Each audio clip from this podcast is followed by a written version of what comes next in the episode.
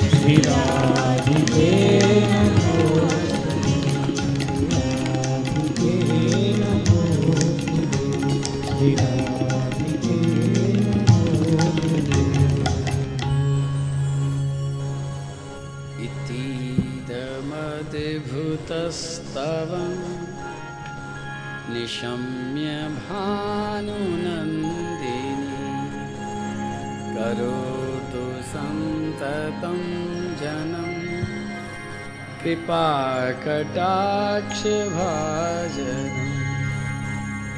भवेत्तदैव सञ्चित त्रिरूपकर्मनाशनम् लभेत्तदा व्रजेन्द्रसून मण्डलप्रवेशनम्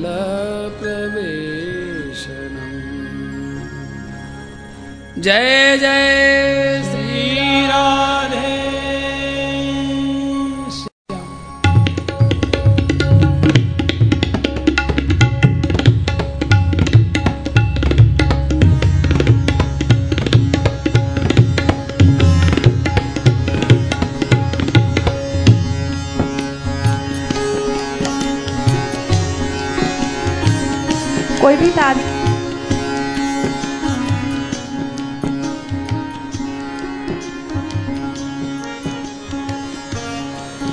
कोई भी ताली नहीं बजाएँगे अभी और कोई महाराष्ट्री के साथ में नहीं बोलेंगे महाराष्ट्री के पीछे बोलेंगे।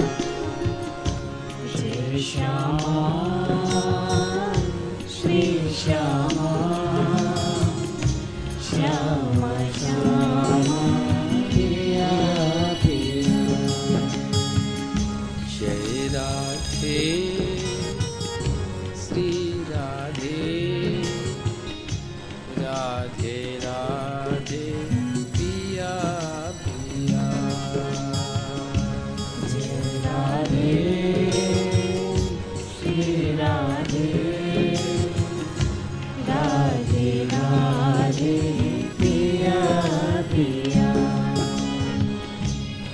श्यामा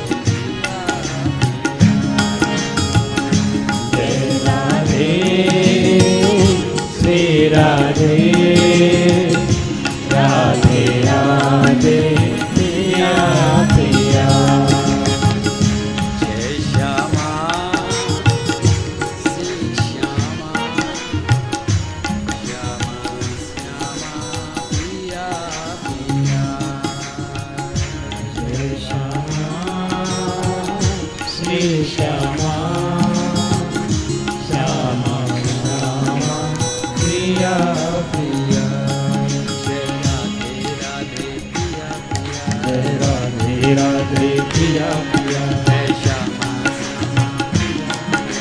श्यामा श्यामा प्रिया प्रिया राधे राधे जय राधे राधे प्रिया प्रिया जय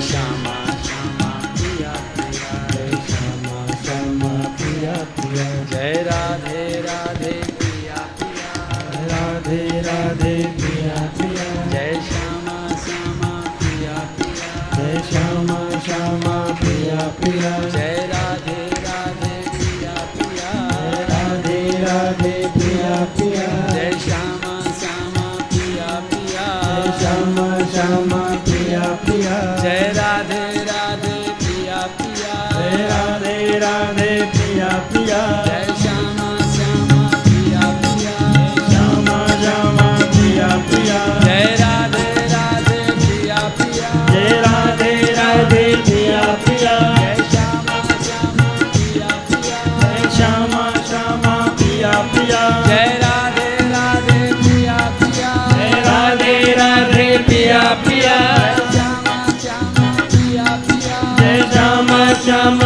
पिया पिया।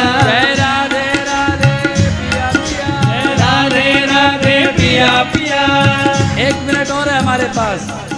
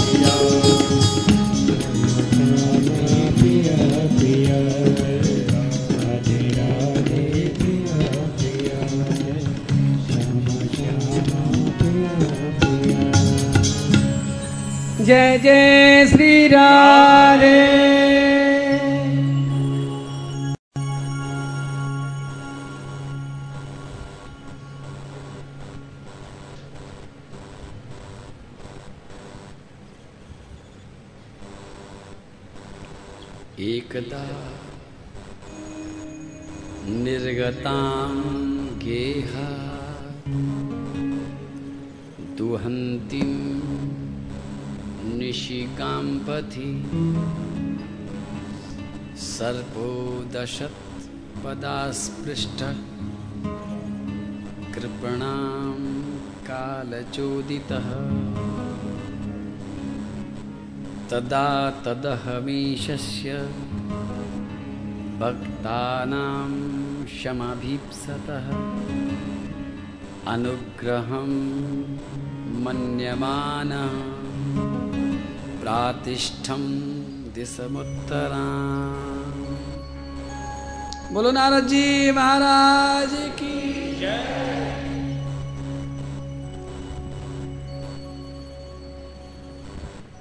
गोविंद के गुण गाए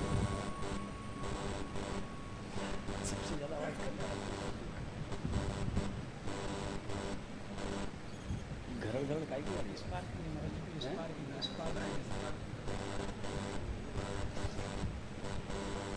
इसकी वाली?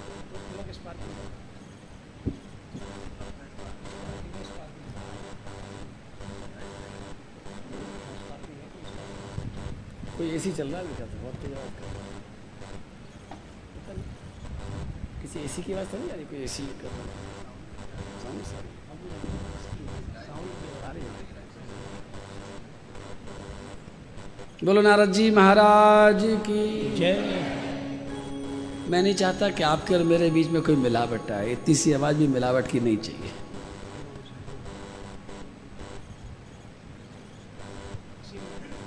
बंद कर दे सर? बंद कर दिया? आवाज़ तो फिर भी आ रही है।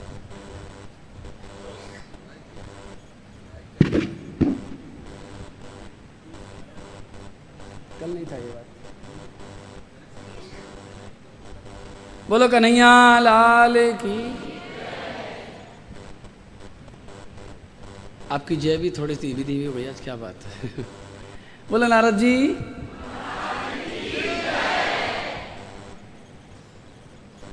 कल गोविंद के गुण गाने की बात हम सुन रहे थे। पोस्टमैन वाली बात हमने समझ ली थी। कहना सरल है। इन पंखों को बंद करो कम से कम, देखो इन पंखों को बंद कर दो इस पंखे को बंद करना। कुछ फ़र्क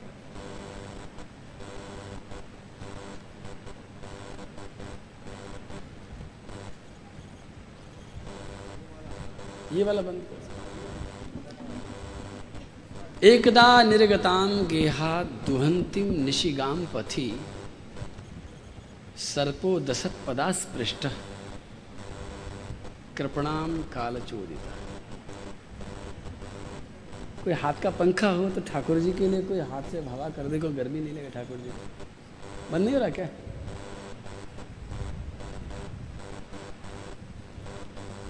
तदा तदा मीशस्य भक्तानां समभीप्सतः अनुग्रहम मन्यमाना प्रातिष्ठम दिसमुत्तराम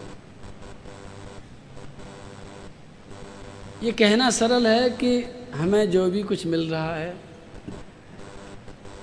वो प्रभु दे रहे हैं। लेकिन जिस समय हमारे मन की नहीं होती है जिस समय हमारे मन के कुछ प्रतिकूल घटना घट जाती है तो सारी की सारी बातें हम भूल जाते हैं।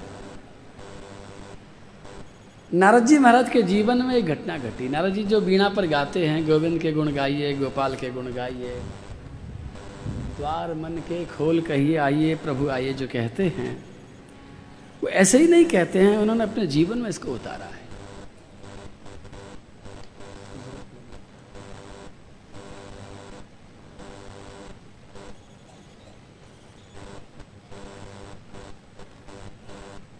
नारद जी महाराज के जीवन में उनके परिवार में केवल एक माँ है। कल आपने सुना था। और एक दिन जब वो माँ शाम के समय दूध धोने ले जा रही थी तो उस समय एक सांप ने माँ को काट लिया था और माँ मर गई थी। इतनी बड़ी दुर्घटना घट गई है नारद जी के जीवन में। लेकिन मैंने आपसे कहा था कि नारद जी ने एक खेल खेला है। और जो खेल हमें खेल लेना चाहिए। जैसे आपने क्रिकेट का नाम सुना होगा, क्रिकेट में जब बल्ले से लग कर के बॉल उछलती है, और ज़मीन पर गिरने से पहले पहले यदि कोई खिलाड़ी उसको लपक लेता है तो उस बल्लेबाज को आउट कर देता है। और अपनी टीम को जिता देता है। ठीक उसी तरह से। वो क्रिकेट कभी कभी होता है और उसको केवल आप दूर से देखते हैं, लेकिन मैं आपसे कहूँ कि एक ऐसा क्रिकेट हमारे ज़िंदगी में हमेशा होता है। रोज़ाना होता है। दिन में पचासों बार बल्ले से लग कर के गेंद उछलती है। और हम देखते रह जाते हैं, उसको लपकते नहीं हैं। अगर उसको लपकना सीख जाएँ तो आप इस संसार के खेल में जीतते चले जाएँ। और आपके सामने की जो टीम है, क्योंकि ये तो खेल हो रहा है, इस संसार में हमको भगवान ने खेलने के लिए ही भेजा है। दुख पाने के लिए नहीं भेजा है पीड़ित होने के लिए नहीं भेजा है, रोने के लिए नहीं भेजा है, कुछ भोगने के लिए भी नहीं भेजा है। भोगने के लिए चौरासी लाख योनिया बहुत है। चौरासी लाख योनियों में भोग की कमी नहीं है। वहाँ खाना ही है, पीना ही है, भोग नहीं, और क्या है? वो भोग योनिया कहलाती हैं। ये मनुष्य ऐसी योनि है जिसे कर्म योनि कहा जाता है।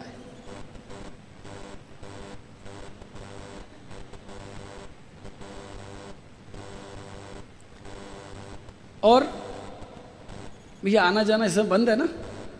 है? हाँ। क्योंकि इस समय जरा सा भी व्यवधान पड़ेगा तो दिक्कत हो जाएगी कर्म योनि मनुष्य को कहा गया है भोग योनि पशु कहलाते हैं सारे के सारे। तो यहाँ हम संसार में तो खाने पीने आए हैं, उद्देश्य नहीं है। शरीर निर्वाह के लिए भोजन भी एक क्रिया है, लेकिन भोजन कर्म नहीं है कर्म इस कार्यक्रम का नाम जीवना कर्मशाला रखा गया। अंग्रेज़ी में उसका कोई अच्छा अनुवाद नहीं मिला तो वर्कशॉप कह दिया। लेकिन वर्कशॉप को हिंदी में प्राय कार्यशाला कहते हैं, कर्मशाला नहीं कहते हैं। कर्म में और कार्य में क्या फ़र्क होता है?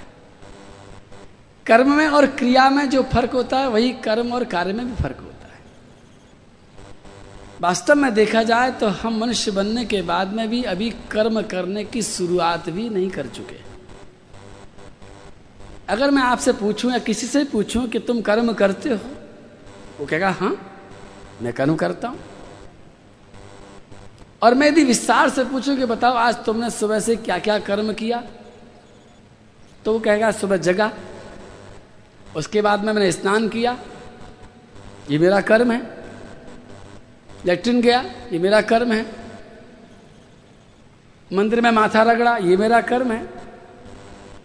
फिर मैंने नाश्ता किया, भोजन किया। फिर मैं दुकान पर गया, ऑफ़िस में गया, मजदूरी करने गया। माताएँ कहेंगी, हमने भोजन बनाया, झाड़ू लगाई, घर को साफ़ किया, बच्चों को खिलाया, परिवार का ध्यान रखा, अपने शरीर का ध्यान रखा, पैसे कमाए ये क्या है? आप कहेंगे कर्म है।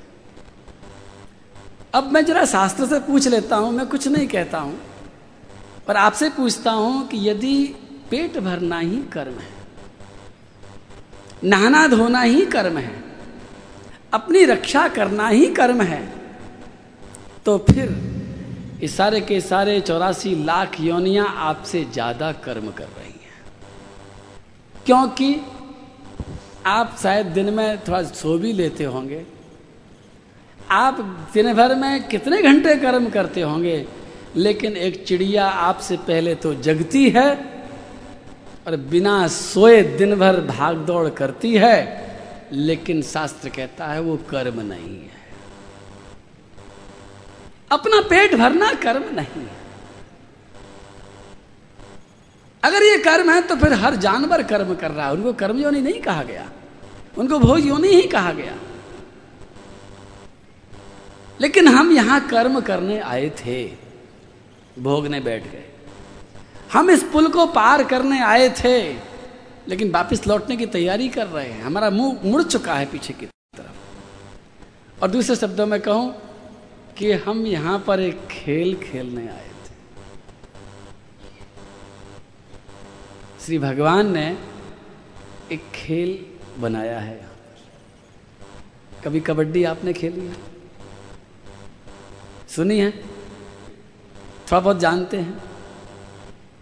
भगवान ने जब इस संसार को बनाया, क्यों बनाया? पहले तो यही सवाल उठता बनाया क्यों? भगवान ने अपने ही अंदर से प्राणियों को प्रकट किया, जीवों को प्रकट किया, ब्रह्मा जी को प्रकट किया, ब्रह्मा जी को ज़िम्मेदारी दी ब्रह्मा जी से कहा कि पूरा का पूरा संसार बनाओ, वो कथा बाद में आज सुनाऊँगा मैं। ब्रह्मा जी ने चौरासी लाख जोनियाँ बना दी। भगवान को दिखाया, देखो, सांप बनाया, बिच्छू बनाया, गुलाब बनाया, गेंदा बनाया, देखो। देवता बनाए, किन्नर बनाए, गंधर्व बनाए जय जयकार कर रहे हैं आपकी। भगवान को पसंद नहीं आई। ये सारी की सारी सृष्टि भगवान को पसंद नहीं आई। क्यों? क्योंकि भगवान ने कहा, ब्रह्मा जी, ये सारी की सारी सृष्टि को आपने पहले से ही पढ़ा लिखा के तैयार कर दिया। इसको आपने स्वतंत्र नहीं बनाया। इस सबको पहले से ही आपने सिखा पढ़ा करके आपने इसका पूर्व निर्धारण कर दिया है, गुलाब खिलने के सिवाय कुछ नहीं कर सकता, कुत्ता भौंकने के सिवाय कुछ नहीं कर सकता, सांप फुंकारने के अलावा कुछ नहीं कर सकता, बिच्छू डंक ही मारेगा। कोयल गाएगी ही गाएगी। कोयल के गाने में कोई खास विशेषता नहीं है, क्योंकि कोयल को प्रकृति ने गाना ही सिखाया है और बिच्छू को डंक मारना ही सिखाया है। बिच्छू डंक मारना नहीं छोड़ सकता और कोयल गाना नहीं छोड़ सकती। मोर नाचना नहीं छोड़ सकता। ब्रह्मा जी ने कहा, प्रभु, आप आज्ञा दीजिए, मैं कैसे सृष्टि करूँ? भगवान ने आदेश दिया, ऐसी सृष्टि करो। ऐसा कुछ बनाओ जो पूरी तरह से स्वतंत्र हो, जो मुझे प्यार कर सके, जो मुझसे तकरार भी कर सके, जो मुझे इनकार भी कर सके। ऐसी सृष्टि बनाओ। जो अपने आप को बदल सके, जो पूरी तरह से आज़ाद हो। क्यों? भगवान ने से पूछा, ब्रह्मा जी महाराज ने, ऐसा क्यों? तो भगवान ने कहा, मुझे खेलना है। खेलने के लिए। आप जब खेलने चलते हैं तो दोनों खिलाड़ियों को बराबर की स्वतंत्रता मिलती है, तभी खेल शुरू होता है। भगवान चाहते हैं कि खेल हो, क्योंकि भगवान एको बहुत श्यामा। अपने अंदर से भगवान ने इस सृष्टि से लेकर कि मैं खेलूं। और ब्रह्मा जी महाराज ने घनघोर तपस्या करके अपने शरीर के दो टुकड़े किए। दाहिने शरीर से पुरुष को प्रकट किया और बाएँ शरीर से नारी को प्रकट किया। शत्रुपा और मनुरूप मनु का जोड़ा पैदा हुआ और भगवान प्रसन्न हो गए देख करके। आप सोचो कि ब्रह्मा जी महाराज इस संसार का सबसे बड़ा वैज्ञानिक, सबसे बड़ा डिज़ाइनर सबसे बड़ा खोजी जिसने पूरे संसार को बनाया और ऑटोमेटिक सिस्टम डाल दिया कि आज भी बनता चला जा रहा है, उसने चौरासी लाख डिज़ाइन बनाने के बाद भगवान के विशेष आग्रह पर बहुत शक्ति लगा करके आपके शरीर की डिज़ाइन करी है, जिसको देख करके आज मेडिकल साइंस सिर पकड़ लेता है कि बाप रे बाप, क्या बना दिया। कैसा शरीर बनाया है? आपको पता अंदर कितनी बड़ी फैक्ट्री चल रही है? आप तो भोजन करके सो जाते हो। लेकिन उस भोजन को कैसे पचाना है? कैसे उसमें से खून निकालना है? कैसे रस बनाना है? कितने हिस्से का हड्डी बनानी है? शरीर में कौन कौन से तत्व को कहाँ कहाँ पहुंचाना है? आपकी ज़िम्मेदारी नहीं है। आप सोते रहो। इस शरीर अपने आप सब कुछ कर देता है चल रहा है हृदय। एक तरफ़ से खून आ रहा है, साफ़ हो रहा है, एक तरफ़ जा रहा है, एक तरफ़ से पानी किडनी में आ रहा है, साफ़ होकर के जा रहा है, एक तरफ़ से भोजन आ रहा है, एक तरफ़ भोजन जा रहा है। कितना बड़ा कारखाना खोल दिया। किसने? ये ब्रह्मा जी महाराज की तपस्या का फल है। लेकिन इससे ज़्यादा बड़ी बात तो ये ये तो चलो जानवर भी खा लेते हैं, पी लेते हैं। लेकिन इससे ज़्यादा बड़ी बात यह है कि इसके अंदर जो बुद्धि डाली है ब्रह्मा जी ने, उस बुद्धि को पूरी आज़ादी दी है। कहना चाहिए आज की भाषा में कि बाकी सब शरीरों के सॉफ्टवेयर तो ब्रह्मा जी ने डिज़ाइन करके फिक्स कर दिए, लेकिन मनुष्य के इस दिमाग के अंदर राइटिंग पावर भी दे रखी है कि तुम अपना सॉफ्टवेयर खुद लिख सकते हो। खुद बना सकते हो। तुम चाहे जो कुछ कर सकते और मनुष्य जब बनकर तैयार हुआ, ऋषि मुनियों ने प्रार्थना करी ऋषि ने जय जयकार करी, प्रभु, ये तो बहुत सुंदर डिज़ाइन बनकर तैयार हो गई है। लेकिन इसके साथ खेलने वाली टीम बनाई भगवान ने। इसके साथ खेलेगा कौन?